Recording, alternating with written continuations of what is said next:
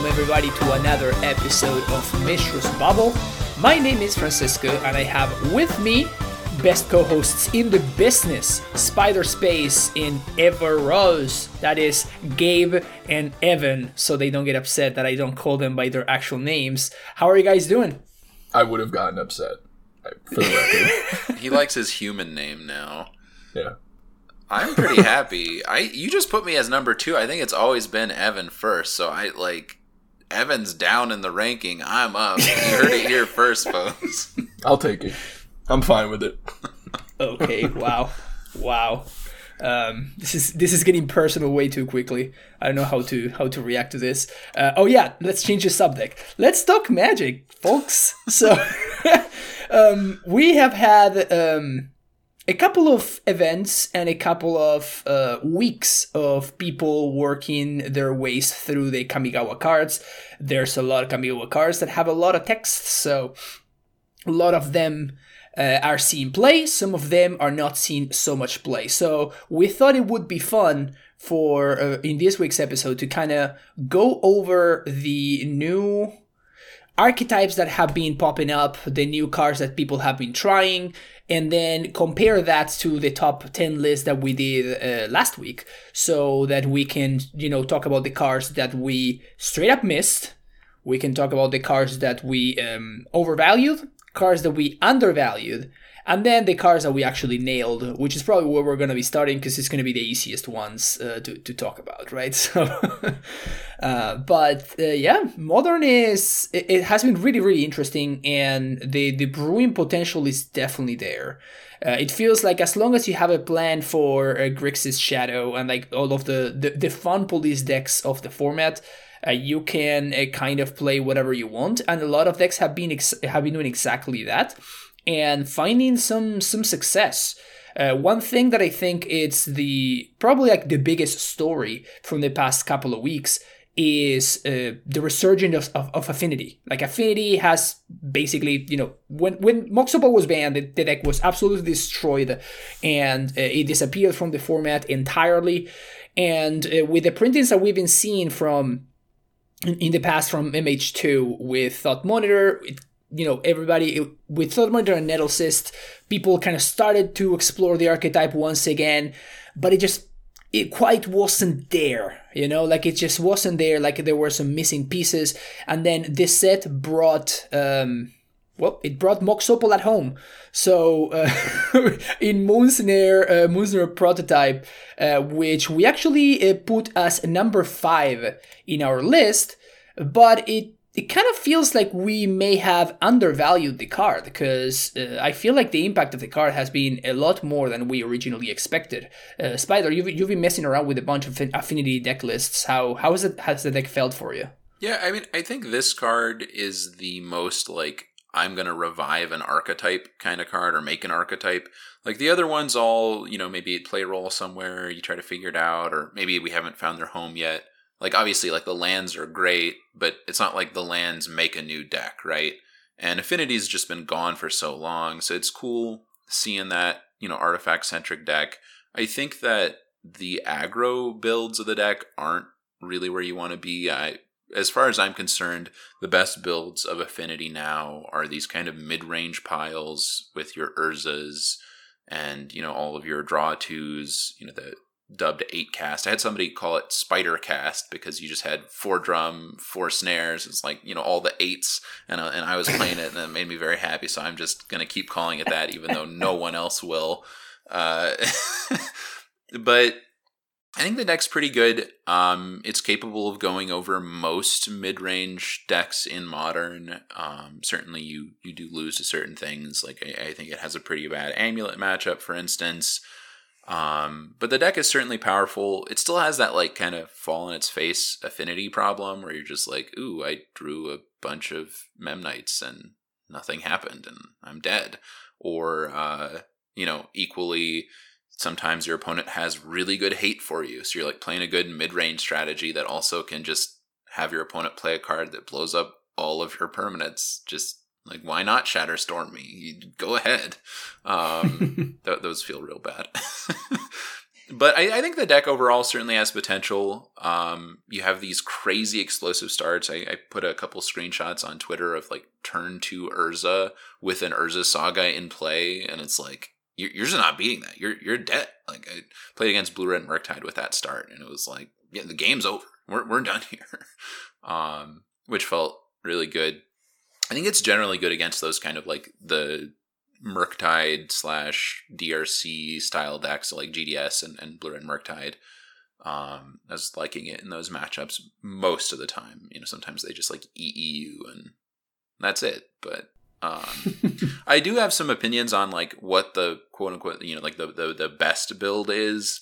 Um, I, don't, I don't think people quite agree. I know uh, aspiring Spike really likes the like mono blue ones, and um, you know he's playing stuff like Phyrexian Dreadnought, which I I'm not. It's not Phyrexian Dreadnought. It's Consulate Dreadnought. It's Phyrexian Dreadnought at home. That's the one one twelve twelve trample that makes you sack 12 power. Um, right. So not not the same. Uh, but yeah no i wanted to uh, i wanted if you could go real quick over the different builds of the deck because i feel like there's multiple different builds that are, are showing up. Some of them are just mono blue as you were saying. Some of them are colorless. Some of them are uh, blue white. Eh, and i've even seen some of them being like blue red. It feels like blue is the color that is almost always there uh, which makes sense considering the fact that you know we're talking about uh, Moonsnare Prototype being the card that reinvigorated the archetype in the, in the first place, and you kind of have to cast it. So, um, how how how uh, much have you played with the different versions? Like which which do you think are the the pros and cons of the different versions? You know that that kind of stuff. Yeah, so I I think generally having an extra drum like effect, which is what this is doing, um, it lets you skip on mana, which in my opinion, is why I would want to play like one of the mid range piles because you get to play stuff like Urza ahead of schedule, right? Um, you can try these aggro builds like colorless. I've seen some people trying to play like Machiko, um, stuff like that. Those builds are okay. I think you end up running out of gas because you have a lot more sort of do nothing cards. Like you play those builds and then you don't get to five mana to be able to channel the Moonsnare, but you also don't really have much to do outside of like the Affinity 4 4s or like, you know, obviously Urza Saga is a hell of a card, but it's my opinion that those like aggro builds aren't really where you want to be. I'm pretty into the mid range stuff. Um, but you have people doing it all sorts of different ways. You have some people who are like still play the full eight cast, some people don't. Some people play Urza, some people play Emry. Um, I'm a big fan of Nettlecyst in those decks. I think that card is has been really good. It's like one of your threats that doesn't just get dressed down and and lose, um, which is really nice. Um, but yeah, I, I don't know. I like the Urza ones. I am a fan of splashing white for Esper Sentinel because I'm pretty sure that's just the best artifact in modern. Um, and it also just happens to cost one for your deck, which is really good. Um, I know other folks like Spike aren't on that. They think the mana is too bad. Uh, basically, the trade off is you have to play no like Darksteel Citadel kind of cards. You just don't play those in the blue white one, whereas the mono blue does get to play some of those. So you get you lose like a little tiny bit of explosivity and, and, and trade it off for just an extremely good card um, in in Esper Sentinel. Will you be will you also be willing to play the uh, the blue white dual land, the, the artifact dual land that is, or you you think that you're not even supposed to to run that? No, I think having a tap land is is is really bad. Um, you're you're looking to spend your mana every turn, so because you, you, have four drum and four moonsnare at the very least on one. You're also adding Esper Sentinel as an additional one drop, um, and then you have your various like Saga tutor targets that you're wanting to grab.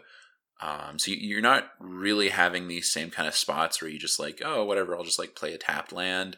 Um, I, I think just having the cleaner mana is way better than like oh you know maybe i get to have an extra you know cheaty artifact count in there. Yeah yeah. It feels like every every version of the deck is kind of trying to to attack on a slightly different axis or like through with different um how can i say like has a, a different advantage over over the other ones. Um and for example, let's talk about the colorless version, which I think is the most hilarious one of them all, because it makes use of a card that we completely missed, when we were talking about impactful cards. Like I honestly didn't even read this card. Like I just read it. I'm like, this is unplayable. Moving on. But it turns out that it's kind of surprisingly good in a weird way. So this is Mech Hangar, and it's a land that taps for a colorless, and then you can tap it to add one mana of any color. Spend this mana only to cast a pilot or vehicle spell. That's not the, the relevant part of this. The relevant part of this is that you can pay three and tap it, and you can uh, basically you can crew a vehicle for free. So your land can crew your vehicle. Now all of a sudden the uh, the uh, I'm saying Phyrexian Dreadnought now, the Consulate Dreadnought. uh, all of a sudden, you can turn the, it into a 7-Eleven, and you can just, you know, go buy some snacks uh, with your with your little guy, which is uh, which is pretty good. Uh, so, no, the, the joke didn't didn't I, come across. I, I got what you were going with it, but I, am just like such a non-believer in the card that I was just like, nope. Nope, I'm, I'm, I'm, I'm going straight. Wow. You know, I'm not stopping at the gas station. We're, we're going big for Urza, right? Like, Not gonna put some you know Darksteel Relic in my deck that maybe you know I, I, I don't know it just seems like a lot of work to to make this thing into a, a body like do i really want to spend my mana on that because Affinity has a lot of ways to spend mana, man. Like you're you're you're activating Urza Saga, you're equipping your Nettlecyst, or if you're still on Cranial Plating, you're activating Urza, you're playing Thoughtcast. Like you just there's always something to do. And I get, you know, it's the colorless builds, you're maybe not doing some of that. Um, big big meh from me. No, that's that's fair. Honestly, um, I I do agree with the part that you know you want more one drops, but your philosophy of instead of playing this, I can just play Esper Sentinel instead. Uh, like it's it's pretty easy to sell. let, let, me put let me put it like that. it's pretty it's pretty easy to to just buy uh, that what you're selling right there. Um, so that that would be the colorless version there, which is uh, significantly more aggressive because it does it just doesn't have access to the blue cards and it doesn't have as much staying power, right? So um, what what are the other versions like? Like what what are the difference between between the two of them, or like the other versions that you've tried? So. Uh, well, I mean, I, there's something kind of in that same ballpark that is a little bit even more different, and I, I did try playing like a Urza Thopter combo style list, which felt hmm. okay. Mm. And I actually think Moonsnare is also quite good in that deck, but for a little bit of a different reason.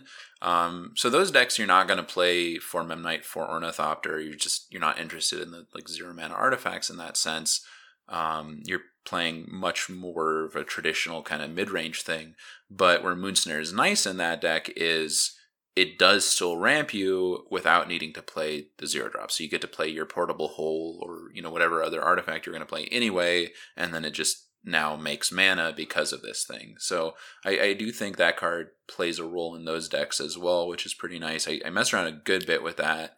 Um, I think that deck is now okay. I think it's probably worse overall. Um, I will say, you know, the the channel actually does come up, and it's kind of wild because I, I know I was I was playing some match and I think like my opponent played it Ensnaring Bridge and I was like, oh no, like I have zero main deck answers to this. And then I drew Moonsnare prototype and I was like, just kidding. Call an ambulance, but not for me, kind of exactly.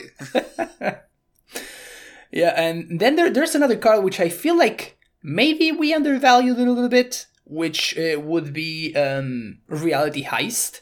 Have you tried this card? Oh, so I ha- I have some real opinions on this one. Uh, so I think Reality Heist, at least in the builds that I was trying, is by and large worse than your Thoughtcast effects. The reason I think this is your payoff cards are Urza and Urza Saga as the two biggest ones. The other ones are your your Thoughtcasts, right? So you're presumably trimming on some of your Thoughtcasts for it, meaning you have less of those to hit off of it. So really, your only payoff at that point becomes Nettlecyst as the card it can hit. So I, I think those decks really aren't interested in it. And when I was trying to fit it into Whir, like or Jeskai, like Urza Thopter combo stuff, um, I ended up just wanting Whir instead because it just it just got the thing right. Mm-hmm. Um, so I, I really am not impressed with the card or the idea of the card. I, I think that that doesn't mean that the card can't be good. I think it's just not in those lists. But I have a hard time figuring out like where do you want this? Because if you're paying blue blue, then like presumably I'm on like an Urza kind of list, so it doesn't really fit in those like colorless shells. Um, so I, I don't know. I, I kind of am not seeing the power of the card. Yeah, that's that's interesting. Okay, so yeah, definitely like a little bit of a, of a deep dive on the on on what what I think it's the main archetype that has come out of of, of Neon Dynasty. Like I feel like I'm playing against Affinity all the time, and obviously as the Amulet gamer, I'm ecstatic, right? Like that that matchup is is very very good. Uh, so I'm not too I'm not too upset about that, but um, I I've been surprised by it as well. Like I've been I've seen it outgrind Lurrus, and you just don't do that, right? Like there, there's not that many decks that can really outgrind Lurrus. But it turns out with when your deck is a bunch of card advantage spells, because that's what it is now.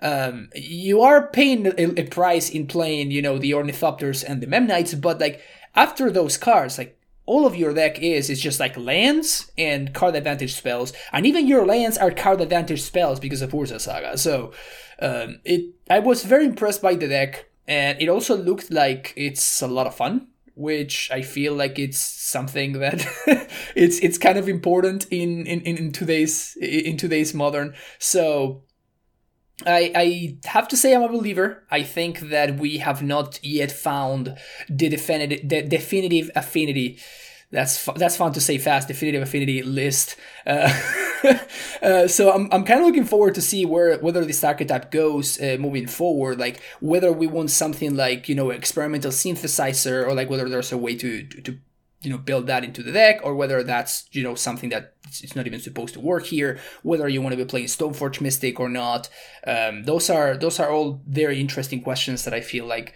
they have not yet been answered.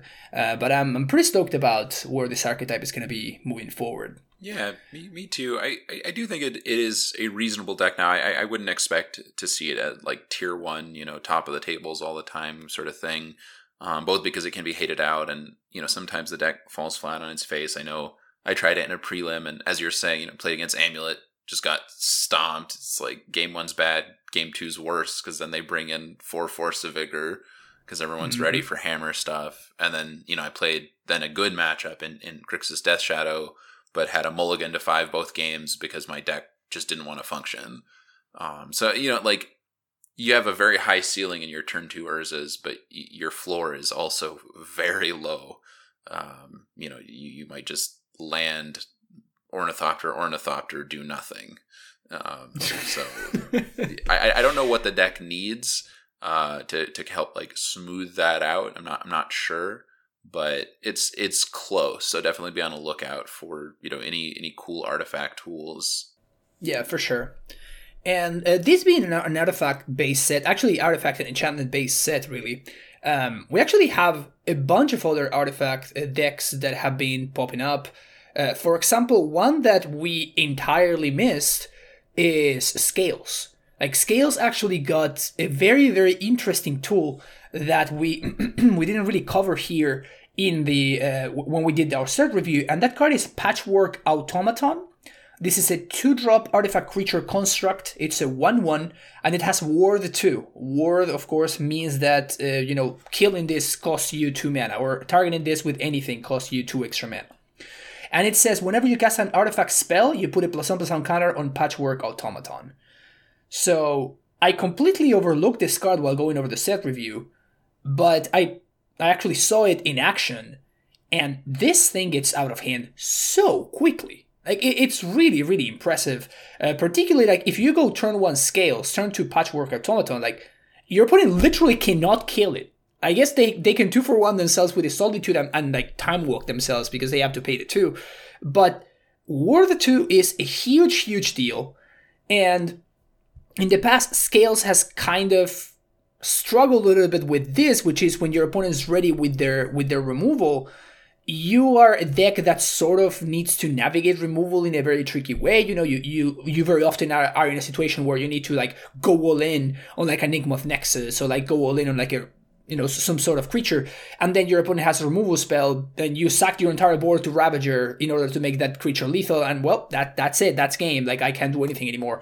Um, but I would feel a lot more comfortable going all in in Patchwork Automaton, particularly in knowing what pe- the removal that people are playing right now, right? Like, for example, the cards that would get this would be bounce spells. So the Teferi Time Raveler comes to mind. Um, th- those are the kind of cards that you know you pile a bunch of counters on a on on a, on a creature, and you know the easiest way to answer it is through something like this. Uh, obviously, like Lightning Bolt, if you go all in on this, it's not going to tag it. Um, Unholy Heat doesn't really do it either. Like once you get this to a seven seven, that that's it.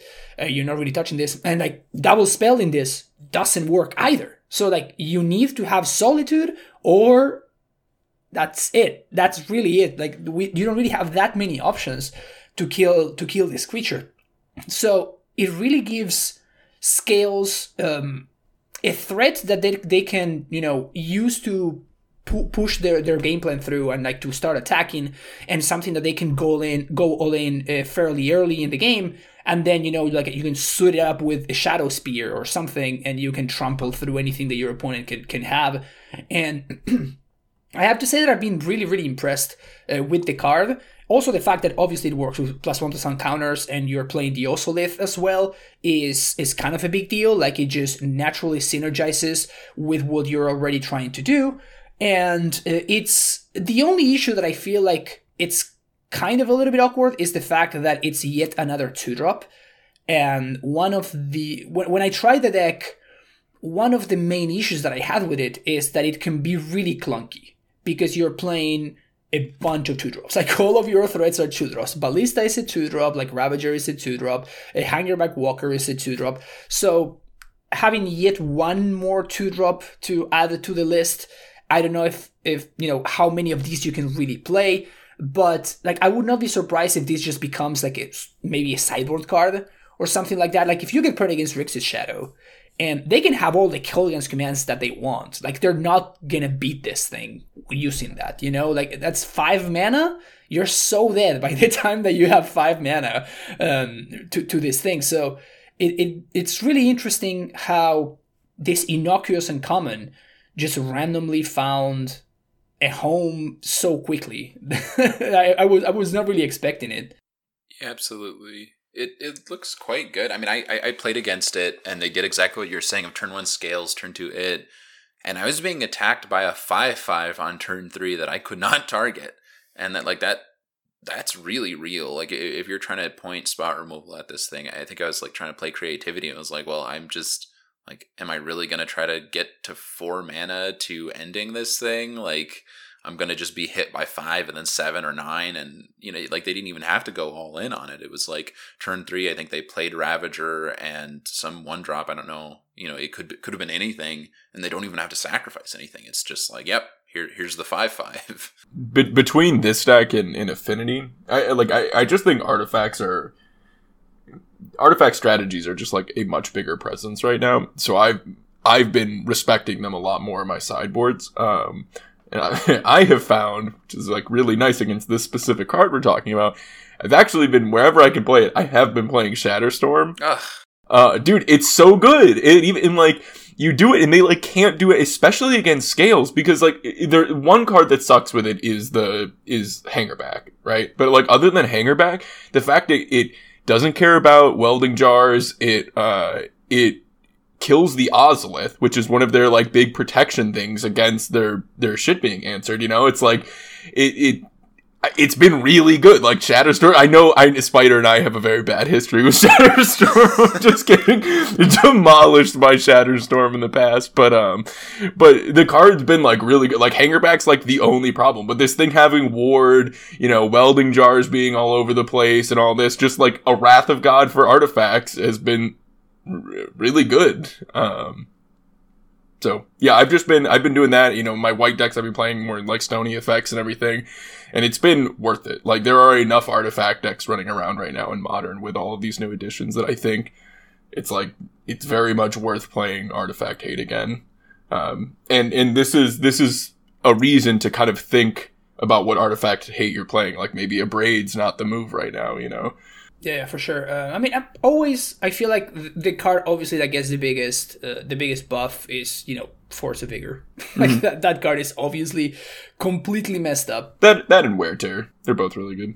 I mean, one thing that's also interesting is the fact that you know Boseiju has been printed, and like Boseiju is a card that we absolutely nailed. Like the card is everywhere, like everybody's playing, and uh, I feel like everybody's doing the stuff that we talked about as well, where even for example the Yorion decks are playing like maybe one or two copies of Boseiju, but they're playing them as extra lands, I guess. So it's not like they're counting them as spells that tap for lands. Like before these these decks used to play like 27 or 28 lands, which honestly I think is ridiculously low count. Uh, but I guess it works because Renan, Wrenn and 6 is a busted card. And now they're going up to like 29 or 30 and adding a couple of uh, Boseiju and Sokenzan, which is the the red one. So like this these cards are obviously just stellar. Like th- these cards are absolutely fantastic.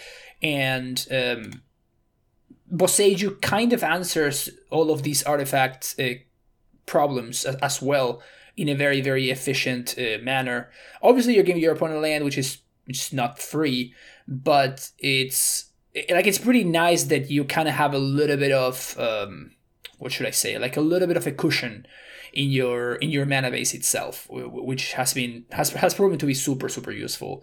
Um, and I, for whatever reason, I didn't really think about the fact that Boseiju doesn't say non-creature. So like obviously you can kill dryads with this, you can kill patchwork automatons and ravagers, and obviously you you can kill you know Inkmoth Nexus and stuff. Like the, the more that I read Boseiju, the more I'm like, yeah, this this card's just it's actually better uh, than than I thought it would be, which is uh, pretty wild to say. And I guess that we can we can probably spend like a little little minute here talking about that card in particular. Like I feel like everything that we said sort of became true, with the only exception that Tron is nowhere to be seen. we, we thought it was gonna be good on Tron. Apparently, it's better against Tron than it is good for Tron. So we haven't really seen that much uh, Tron lately. At least I haven't. I haven't seen a Tron deck in. I mean, since since uh, Neon Dynasty dropped. So I have had a different experience. I have seen a lot of Tron actually, and Besaiger's been sick. So I I've had my spreading seas, my blood moon. No, I I have had a very different experience. Oh, really? Well, t- tell tell us about it then. Eh, eh, that that's it. like it's it's been as good as I thought. I've had them I've had them Sylvan Scrying and and Expedition Map for their Beseiju to kill my hate for Tron and just like I thought that was gonna happen and yeah, no, it's it's it has been good in Tron. Um I have not been playing any decks playing Beseiju, so I can't speak of like how good it's been against these decks, but I I I have had my stuff blown up by Beseiju. I uh, my personal favorite Beseiju moment against Tron was I Alpine Mooned one of their three Tron lands, and they just end of turn used the green mana from Alpine Moon to pay for Beseiju to Yep. pop Alpine Moon, and that that that that was soul crushing. That was just like oh oh yeah, I, I helped you, did I? I will say I've been impressed with these cards a lot in in rhinos. I, I I think that deck kind of what you were saying with control, where they just like they just play more lands now, which they wanted anyway, to just make sure they get that three mana on three. And then it's just also like, oh, by the way, I now have two Boseijus and two Otawaras, and I they also just don't need to play the um, evoke, destroy artifact or enchantment guy anymore because you just cover that naturally. I think they're still playing a bunch of Force of Vigors because when you want dedicated hate for artifact enchantments, that's your that's your card.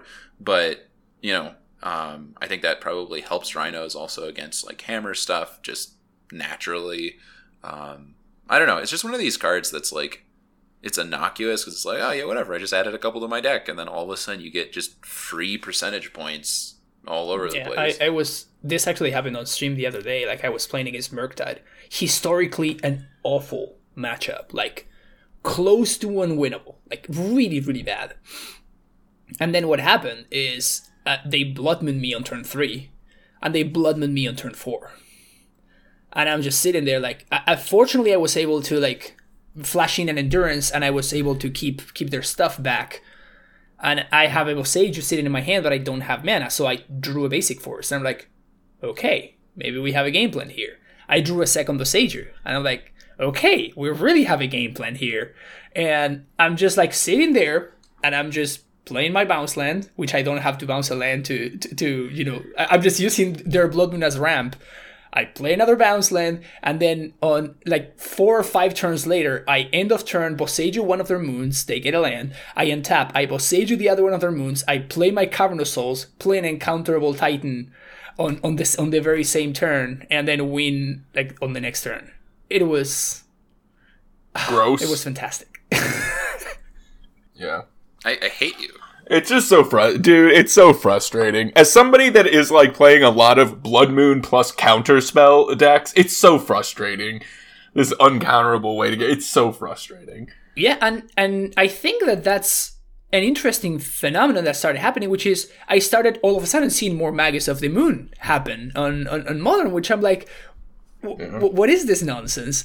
Uh, but it makes a lot of sense, right? Uh, like all of a sudden you have all of these decks that would scoop to Blood Moon in the past, they don't care about Blood Moon anymore, but like you can't kill the Magus with Boseiju. So like all of a sudden you are now, you know, you have this silly tutu, which under most circumstances against most decks would be a downside, but actually against the decks you want the effect uh, against, it's it's just like strict upside. You you even get to you know start swinging at them for two a turn. Um, so uh, as the amulet player, I started to need to go back to playing dismembers, but you know now dismembers is something that the you know it can get counterspelled. So like it, it's it's a big big uh, change. So um, it's it's interesting how all of these things are happening. You know, like Boseiju is like 40 tickets of Magic Online, uh, but it's not like people. I, I don't feel like people are just out of out of the game. You know, like you you can still make some changes here and there, and you can regain uh, some of those percentage points. Uh, which uh, it's it, it's pretty interesting, and I mean that's the beauty about modern, right? Like we were talking about affinity. It's just like all of a sudden a lot of people start playing about, uh, affinity, and the deck is great, but you can just start to respect the deck and you can bring your sideboard hate and all of a sudden you you can turn the tables on them so it, it felt so like a natural evolution that i feel like happened almost immediately which i was like damn it i couldn't even i couldn't even savor this for long enough and people are already just making making the, the necessary changes It's amazing to me. You're, you're talking about like leveling people. You're like, you know, they so uh, I can kill Blood Moon, so they play Magus, so I play Dismember. And like I did the same thing with Affinity. I did the exact same shit. Like I got Shattering Storm, and I was like, oh, I'm gonna I'm gonna fit some of these counter spells, and then I'm gonna play Metallic Rebuke. Next game, play against Blue Red Murktide. They go to play Shatter Storm. I rebuked it. I won Nice. the game. Like it's, it's like it's exactly what you're saying. It's like, oh, how do I how do I keep next leveling the competition to stay yeah on top? yeah for sure and um, yeah i feel like these are these are the these are the, the ones that we unsurprisingly nailed like we anticipated the, the lands to be absolutely fantastic uh, boseiju and Sokenzan have been the ones that have been the most impressive to me, but Evan, you, you have you've had a lot of experience with Otawara. How how you felt about the the blue uh, channel land? It's good. Like it's it's it's very solid in blue white. Um, I've been playing it in Murktide here and there, and I'm not hundred percent sold on that yet. I like I think it's worth the slot, but mo- most blue decks, the the first one's just like pretty free. Um, it's been a it, it, it's it's just been fine playing it. Um, I've been blown out by it more than I have done blowing outs with it. Uh, there was uh my, my biggest blowout yet was was playing creativity having three mana Teferi in play on my turn playing against blue white control Teferi's upticked and on their end step I go to creativity and they Odawared my token that I thought was super safe to do it and th- this was like this was like right after Kamigawa came out and it was just like oh ah. like, I was like so sure I was gonna win and I just took the wind out of me with that with that Otawara. Uh, so it does do some cool stuff, you know, like it, it the biggest thing is like that card interacting with Teferi is just really interesting. Um, yeah, no, it's good. It's solid. It's like a nice tool to have access to.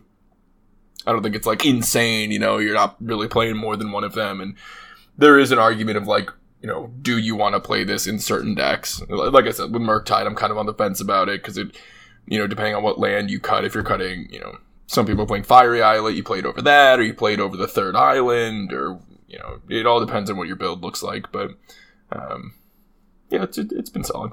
The, the one that I feel like has been underperforming, or at least not seeing as much play as I expected it to see, is a, Eiganjo, the the white one. I was expecting this one to be like just like a show in. Like Hammer is gonna play four copies. Like every single white deck's gonna just jam four copies. We may even see uh, four copies. Sorry, like two copies. I meant.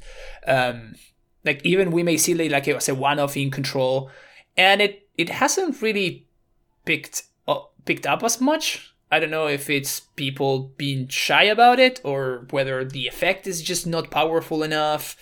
Um, have you have you guys even seen the card or played with it? It's a little bit around. I, I had a really weird match against Hammer. Um, I was playing like a Ragavan Thoughtseize deck, and I I thought Thoughtseize them, and I saw Eiganjo in their hand, and they had mana for it, and I was gonna attack with Ragavan. I was like, well, I guess I'm never doing that until they don't have the mana up. Um, so I, I think it's reasonable there you know, they probably play the first copy, similar kind of thing, like what Evan was saying about the the blue base decks, just wanting one, and then otherwise just kind of like, hey, like I'll have some corner cases where this is relevant. Um, I've actually gotten to do some some kind of gross things with it, like uh, you know, you go to combat and you have it in your hand, and you're like attacking with stuff you wouldn't be attacking with otherwise, and they like, you know, they go to block, and all of a sudden you're you're trading just things that normally you wouldn't be trading for. Um, so that's pretty nice. I, I got to like my opponent tried to flash in a endurance to block my um what was I attacking with? I don't know. It was it was probably a Thalia or something, just like some small creature, and it was like, oh, kill your thing. Like, nope, no endurance mm-hmm. for you.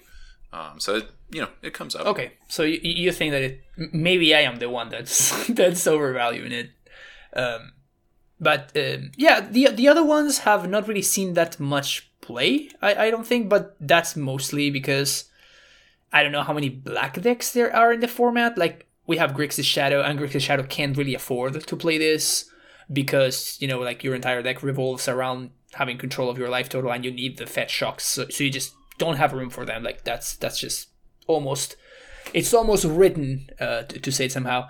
And then like the the black red decks, maybe like the black red uh, Lurrus decks that we've seen in the past, or Jund Saga. But Jund Saga, it's going to always prioritize playing something like Boseiju or Sun because like those effects are just so good with Wrenn and Six, and they just work uh, kind of they just work kind of smoothly uh, with Wrenn. So kind of feels like um, it, this one is sort of lacking a home. Quick note on Sokenzan. I, I got blown out by that thing. I didn't realize that the tokens were colorless.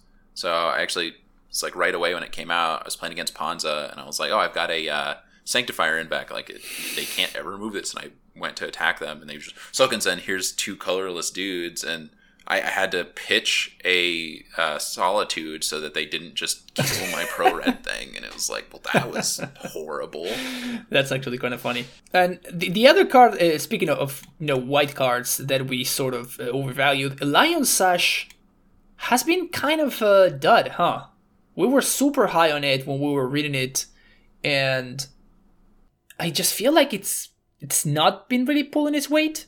I, I feel like it's been doing kind of what we expected it to do like it's popping up here and there as an option for stoneforge decks and i'm usually seeing it in decks that are playing stoneforge um, we I, I don't think we thought it was going to be like an insane thing just kind of a a nice a nice piece for those decks to have, and I, I think it's done just that. Yeah, Hammer plays it. Um, that's you know that's the best deck with it probably that I just played as like a one of, and it's pretty good against like the DRC decks. Um, I really liked it in taxes, like having that in an Aether Vial deck felt really good, where it's just like play Stoneforge, and I can even violin the thing it got, which is it's pretty cool. Um, spe- speaking of Hammer, I feel like how, how do we really feel about reality check? Because we said it was a lie, And it turns out that every single weekend, this past weekend, we had multiple co- uh, copies of Hammer in the top eight of every single event, and all of the copies of the of uh, of Hammer were splashing blue precisely for reality chip. So, are we idiots? Well, I've been Are- are losing people to it, but I've been lucky? losing to it because it's bugged on Magic Online. uh, it's supposed to be so. Like I, I keep playing against Hammer. They have Reality Chip, and then if if they equip it with Sigarda's Aid onto something, and then you kill the thing that it is equipped to, it doesn't then become a creature. It just is an equipment. So I keep not being able to kill it when I should be able to kill it. So that's been annoying. Um, like it, when it falls off of the creature, it's I it, I I am fairly sure it is supposed to become a become a creature, even if it is equipped with Sigarda's Aid. But that doesn't happen. So they just have this like stupid reality chip that I can never kill. I mean, I can kill a prismatic, but I don't have prismatic. I have a solitude sitting in my hand, and it's like I guess I lose. Um, so when it's not killable, that card's really good.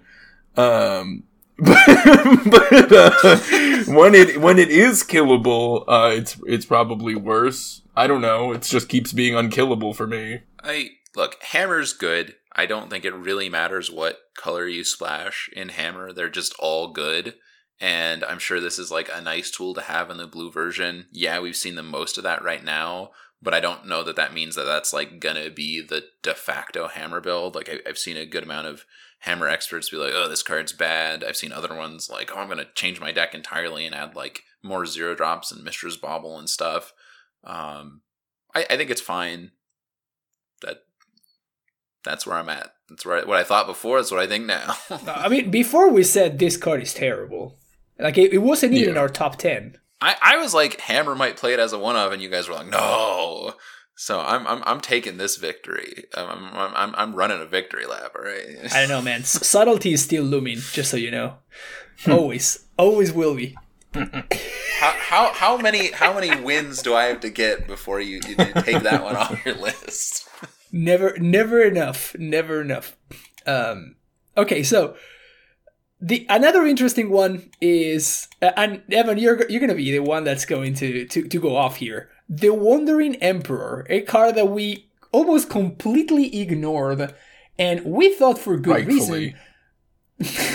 okay, but but uh, we- we're actually seeing it in blue white control decks uh, popping up here and there, and I think it's kind of interesting. So this is uh, two white white for a three uh, three loyalty planeswalker, uh, which has which has flash. It has flash, and as long as uh, it enters the battlefield this turn, you may activate her loyalty abilities anytime you could cast an instant. So the turn that you flash it in, you can flash it in your opponent's end step, and you can activate one of the abilities um, on their end step. You plus one, you put a plus one plus one counter on up to one target creature, and it gains first strike until end of turn. You can minus one and create a 2 2 white samurai creature token with vigilance, or you can minus two and exile target tap creature and gain two life. Why are we seeing this card pop up now? I don't know. We shouldn't. I think it's so bad. I, I don't know. Some people are playing it. I think it's a bad four mana removal spell with a little bit of upside. I played it a little bit. I did not have success with it. I I think this card's bad. I I thought it was bad. I didn't even want to try it. I did try it. I, my what I thought about it was correct. like it, there's just so many good four mana planeswalkers to play. You have so many options in like the four mana value slot. It doesn't even have to be planeswalker. Just your your four mana value thing. And this one is just not better than any of the other options. I I don't like it. Yeah, because like what I was thinking, obviously, is you know you spend four mana your opponent's sense step while, while holding counter magic. They don't do anything. They don't play into it. You you just flash this this bad gal in, and now all of a sudden you have an active planeswalker. Uh, but like you could also just deluge on their end step, and you're you're kind of in the same spot. like better spot. Like I don't know. I, Yeah. I just don't think it's. I, I don't think the card's good. But people are having some success with it. It's seeing it in one or two copies here and there. I think that could be any four mana card, and it would be the same. Like it. it I don't know. If you like, if you like the card, play the card. I don't think it's very good though. I think there's better options. If anything, it looks like a lot of fun. So Sure. I guess if, if you really value fun, this is the thing to do. Um, okay, so we, we got that one. Uh, also, uh, Colossal Skyturtle, a card that we said uh, could see playing Living End. Turns out it's seen playing Living End, and apparently it's pretty good. So, uh, yay us there. One of the more interesting things that we can talk about uh, are a couple of cards that we completely missed. The first one of the of the, the pile is Oni Cult Anvil. And this is a, a two mana artifact that costs a black and a red. And it says, if you give me a second, here we go. Uh, whenever one or more artifacts you control leave the battlefield during your turn, you create a 1 1 colorless construct artifact creature token, and this ability triggers only once each turn. And then you can tap it to sacrifice an artifact, and then uh, these deals 1 damage to each opponent, and you gain 1 life. So it's kind of like a self contained engine, and the idea is you start in, in a deck where you're sacrificing other things, particularly when you can sacrifice tokens uh, this can kind of get out of hand uh, really quickly. So uh, we are seeing it in Lurrus decks. Lurrus playing uh, the whole the whole cat oven combo. You can you know sacrifice your food to get back your cat, and you get a free one one out of the deal, um, which can be pretty uh, just it's free, right? Like it can be pretty powerful to, to do this kind of stuff. Uh, of course, uh, you can you know have multiples of this in play, and then obviously they trigger individually. So uh, you sacrifice one token, and then I, all of a sudden you have two tokens, and then you can start going wide uh, just by having this into play in play and just activating it. Um, you can also combo it with another card that we talked about that we were fairly high on, which was Experimental Synthesizer. So you can uh, tap this to sacrifice the synthesizer. You get a one-one out of the deal, and then you uh, you you know you draw a card in the way that red draws cards. Which you, you exile the card, you can play it until end of turn. So uh, this card actually surprised me a lot. I, I have been watching Spike playing a deck playing um, four copies of this, and it was really impressive. Uh, particularly alongside um, Disciple of the Vault, a card that we have not seen in years. In fact, a card a lot of people think it's banned uh, because of the from the affinity days. Like I, I had that come up so many times where people just think that Disciple of the Vault is is, is banned, uh, but you just have this little one one that just pings them every time you sack an artifact, but you're just getting free artifacts for free. You're sacrificing your artifacts anyway. So now all of a sudden you have a disciple in play, and your cat oven combo now pings them for two, and you have two of them, and now it pings them for three. It's like every single one of these uh, this loop uh, re- repeats just gets better and better and better the more of these cards that you have in play. Obviously, you are uh, you are a Lurrus deck, so you have that going for you and you can play stuff like Shrapnel Blast in order to just kill your opponent completely out of nowhere. So I, have actually been kind of impressed with uh, with this card. Uh, the the life gain also it's kind of relevant as well, like the fact that you can you can uh, help stabilize against um, decks like Burn and, and, stuff like that. So being uh, I wasn't expecting this card to see any play whatsoever. Like we didn't even talk about it in the podcast. Like and it was surprisingly uh, it was surprisingly good. Like I was I was very impressed while while watching it. Yeah, it looks like a good spike deck. Um, I, Ravenous Squirrel in there is it looks phenomenal, and mm. I, hmm. I, really hadn't seen that card at all otherwise in modern. And I'm like tuned into his stream, and he's like got a seven seven squirrel with a shadow spear, and I'm like, uh, they're dead.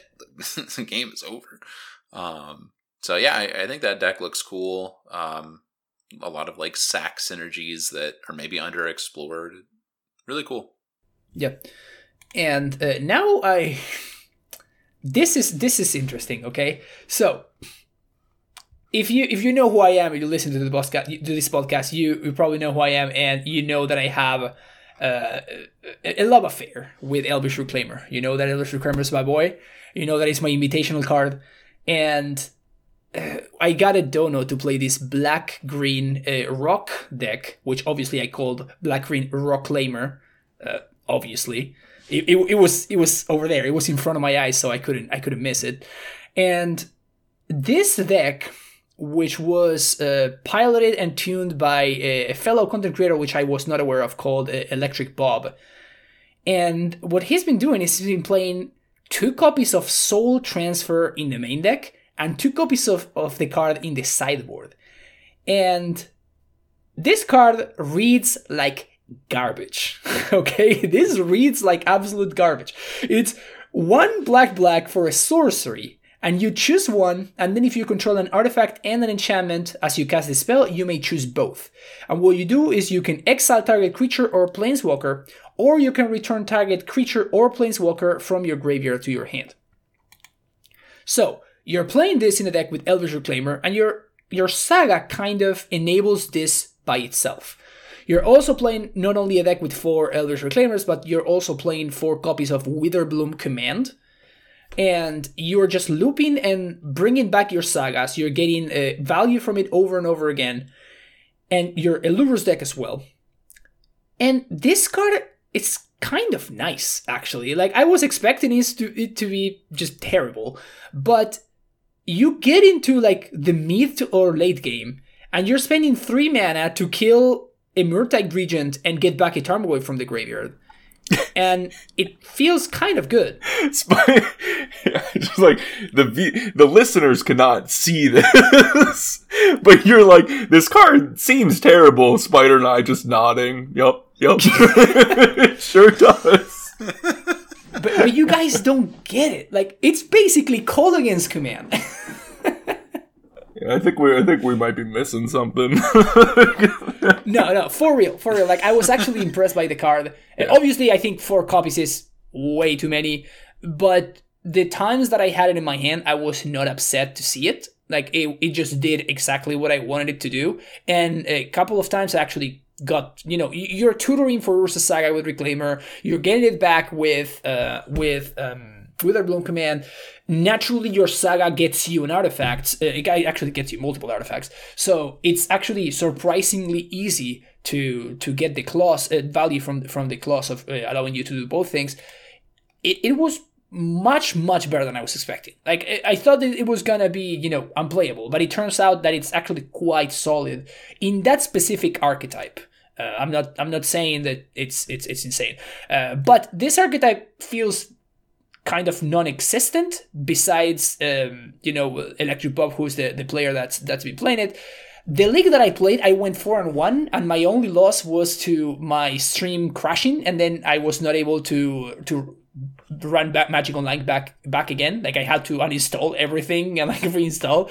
Um, so I I obviously timed out, and it actually felt really really surprising obviously I was playing it because of the of the, I basically got there for the Elvish Reclaimer. I stayed for the soul transfer. If if, if you get what I'm what I'm talking about. Isn't you, you're saying this deck like this archetype is underexplored? It it reminds me a lot of Jund Saga. Like, do you, do you not think that's a fair comparison? So it's it's kind of different. Like instead of obviously you're playing much better mana than Jund Saga. Jund Saga's mana is just heinous. Like it's so so bad, and you're playing less good one drops, I guess, because you don't have as many. Like Reclaimer is a fantastic one drop, but Jund Saga has eight of them in four Monkey and four uh, DRC, and you here you only have the four, like the four Elvish Reclaimers, which are like the the banger that you want to play on turn one, basically. So you're kind of missing out on that, but you're gaining on the fact that you get to run Dauthi Voidwalker, which is just an absolute banger against uh, what it are otherwise terrible matchups for. Like Jund Saga has a terrible matchup against Big Mana. Voidwalker into Thoughtseize is just a win, straight up, against all of the big mana decks. Like you just Thoughtseize their prime time, and then you cast it, you're insanely far ahead. Or like you Thoughtseize the Karn Liberated, and like obviously you just win on the spot. So um, those kind of uh, that interaction is absolutely amazing, obviously. And then you're giving up on Wrenn and Six, but you're getting Witherbloom command, and Witherbloom Command is not that much worse than Wrenn Six. Uh, I, I, was actually very surprised by it. Like, obviously, I'm, I'm, I'm speaking hyperbole here, but as far as what you're doing, like, you're actually getting a similar effect to Wrenn, but you're gaining that with a tempo advantage, if that makes sense. Like, it's better right now than Wrenn, but it's obviously not as good as Wrenn. Like, Wrenn is just fantastic the more that the more turns that go by. But you're basically getting the Wrenn ping and the land on the same turn, right? As opposed to having to choose one of them. Then, if the Wrenn survives, you get the other one. Um, and obviously the the mini abrupt decay uh, aspect of it is also incredible. I in, in the league that I played, I destroyed Colossus Hammers, Sigarda's Aid, Aether Vial, and I feel like there was another thing that I, I was like, oh, I, am a little bigger, obviously. Um, so you are like the the mini uh, abrupt decay is pretty relevant. The minus three minus one effect kills a lot of the threats that you wanna that you wanna kill in like Monkey DRC before it gets Delirium, Esper Sentinel.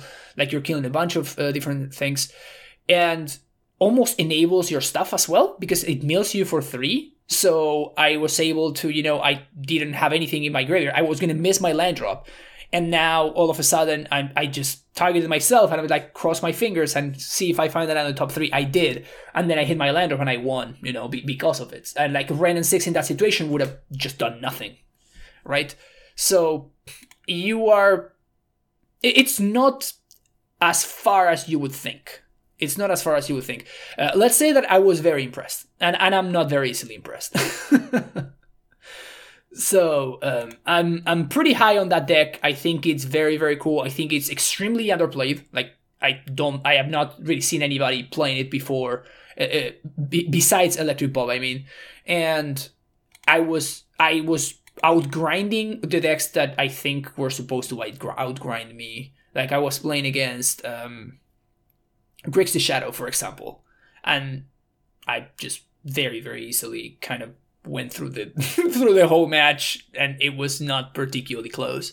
Uh, Dauthi just hosts them, and like you have Reclaimer becomes a three four, and like if you're able to keep their graveyard in check, like they literally cannot kill it. Um, it's been it, it, was actually very very impressive. I was I was impressed by the deck, and I will I will definitely be exploring it uh, further in the in the near future cool stuff cool stuff. Modern feels uh, feels very good right now. Obviously by the way one thing that i forgot about that deck is that you actually get to play both boseiju and uh, the the black channel land. And the black channel land is also kind of nice. Again like it mills you so it enables itself. And then you're also uh, getting back your your lurrus whenever it dies eh, or you're getting back your your reclaimer or your tarmogoyf. Um, so kind of uh, kind of uh, impressive honestly how everything sort of worked together in, in, in a pretty effortless way. All right, um, we talked about all the cards that we wanted to talk about. Uh, is there anything else that you guys wanted to to share or to, to discuss? Not really. okay. I'm having a good time with modern. You know, it's fun. It's still fun. It, it, I feel like every time I hop into a league, um, the format's constantly evolving still, and it just feels like it's in a, a super solid place. There's so much going on right now. It, I, I, I am, I'm having a hard time like figuring out how to metagame and you know, um, which is kind of exciting, but it's also like kind of frustrating where you're like, oh, like I'm gonna build some sweet deck that's good against, you know, maybe I'm trying to beat Hammer and GDS, and then you lose to something like I, I know I, I was messing around with like a Ring Delight Valky deck last night, and then I got Goblin Grenaded dead, and I was like, oh, all right, like this is, uh, you know, we're, we're back to the Wild West days of modern. I know everyone's, oh, MH2 cards, MH2 cards, but um, particularly in leagues, it, it just feels like you can see anything. You have no idea what it's going to be. Just cross your fingers and hope you're ready. Yeah. Enjoy the ride. One thing that's been interesting too is like, sure, MH2 cards, right? But I feel like all of these different decks just use MH2 cards so wildly different, right? Maybe you are getting paired against Urza Saga back to back rounds, but round number one was against Amulet and round number two was against Affinity. And both decks are going to take advantage of the Saga, wildly different. Um, the, the, the play patterns are going to be so much different in both matches uh, that you are looking at the same card, but it, in my opinion, doesn't really feel like you're playing against the same card, right? So that's that has been has, has been feeling pretty refreshing. And then of course, you know, if your opponent gets you with with Cat Oven and Shrapnel Blast, can you really be upset? Like, let's be real here. no, I was. I mean, I was happy to be Goblin Grenaded dead. It was like, yeah, fucking kill me with a Goblin Grenade. If I'm gonna die, it better be with a Goblin Grenade. uh, yeah, it's been it's been a wild ride I have not been playing as much as I as I wish I could. Uh, but everything, every single league that I've played has been just an absolute blast. Uh, having a good time. Also, Amulet is back to being good now, so that's that's been that's been great for me as well, and for my win percentage. So it feels feels refreshing. Uh, I've been getting got by prowess lately. In I played a league the other day with Amulet, I just What? got back to back destroyed by prowess, and I'm just like, wait, are we back to like 2016 or something? Like, what what happened here? Um, but I, I'm happy to see that it was just a flash in the pan. I, I just got unlucky because I haven't really seen that much prowess beside it. Beside it, but it's been it's been a good time. It's been a really really good time. I've been really enjoyed uh, the format. Uh, the games are fun, which is, is is is cool. It's really really cool. I feel like decisions matter. You know which card you uh, which a card you bottom on your mull to six feels like it matters a lot. Like how you sequence your spells also matters a lot, and uh, that's that's exactly what you should be asking for for the format. I feel like you know just what else can you ask for than a modern format that's skill intensive and that has fun uh, and interactive games? I don't know. Like I guess you do get paired against Belcher every now and then, and that's maybe not so interesting. But besides those th- those exceptions, I feel like the format is in a- fantastic place. Agreed. All right, let's wrap this one up. Where can we find you folks on the internet? You can find me on Twitch, twitch.tv slash Evaros, and then Evaros TTV on Twitter. Streaming Elden Ring. Yup. I will probably be playing Elden Ring. I will be on Twitch, but there's a good chance I'm playing Elden Ring and not Magic. Fair warning. Well, if you want to find some magic content on Twitch, I've actually been on there some more. So look for Spider Space on Twitch, uh, Spider Space MTG on Twitter. All right, and I, I've also been streaming uh, a lot more recently, which has been pretty cool. Uh, but in any case, like the, the, the YouTube videos are still rolling, anyways. But you can find me on Twitch at fpawlusz. That's F P A W L U S Z, and you can find me on Twitter, uh, Patreon, and YouTube at fpawluszmtg. This has been Mishra's Babble. Thank you everybody for listening. We will see you in the next